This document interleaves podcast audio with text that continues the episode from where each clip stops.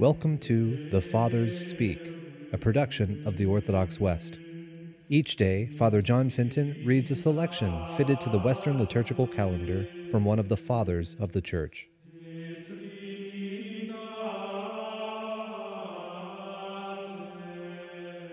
On this feast of Our Lady of Einsiedeln, let us listen to a portion of a homily by our Father among the Saints, Bede the Venerable. It is clear that the woman who cried out, Blessed is the womb that bare thee, was a woman of great faith and devotion. For while the scribes and Pharisees were both tempting and blaspheming the Lord, she alone above all the rest so truly understood his incarnation, and so boldly confessed it, that she confounded at once both the falsehoods of great men there present, and the faithlessness of the heretics who were yet to come. For the Jews of that time, blaspheming the work of the Holy Ghost, denied that he was the true Son of God, consubstantial with the Father. And in like manner, the heretics of a latter day, denying that by the power and operation of the Holy Ghost, Mary, ever virgin, did verily give of her own flesh and blood in bringing forth the human body of the only begotten of God, have maintained that he ought not to be acknowledged as the true Son of Man, consubstantial with his mother.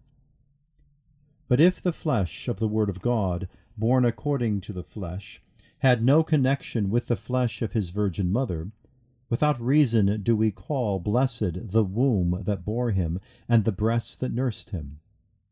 But the Apostle says, God sent his Son, made of a woman, made under the law.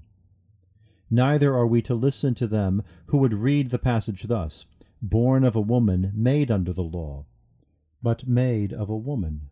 For being conceived in the womb of a virgin, he took not flesh from nothing, nor from elsewhere, but he partook of his mother's flesh. Otherwise he could not truly have been called the Son of Man, since he would have had no origin from mankind. Let us therefore, in condemnation of the doctrine of Eutyches, lift up our voices together with the Catholic Church, whereof this woman is a figure.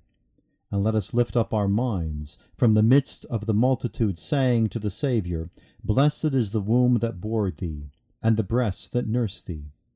Yea, blessed indeed is that parent whereof a certain one has said, She has given birth to the King who rules for ever over heaven and earth.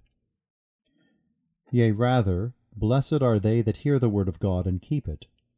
The Saviour graciously gives this approval to the woman's testimony, saying that not she alone was blessed who merited to give birth to the word of God according to the flesh, but all they also who by hearing that same word and conceiving in faith according to the Spirit, strive by good works to bring it forth, and as it were, nourish it either in their own hearts or in those of their neighbours.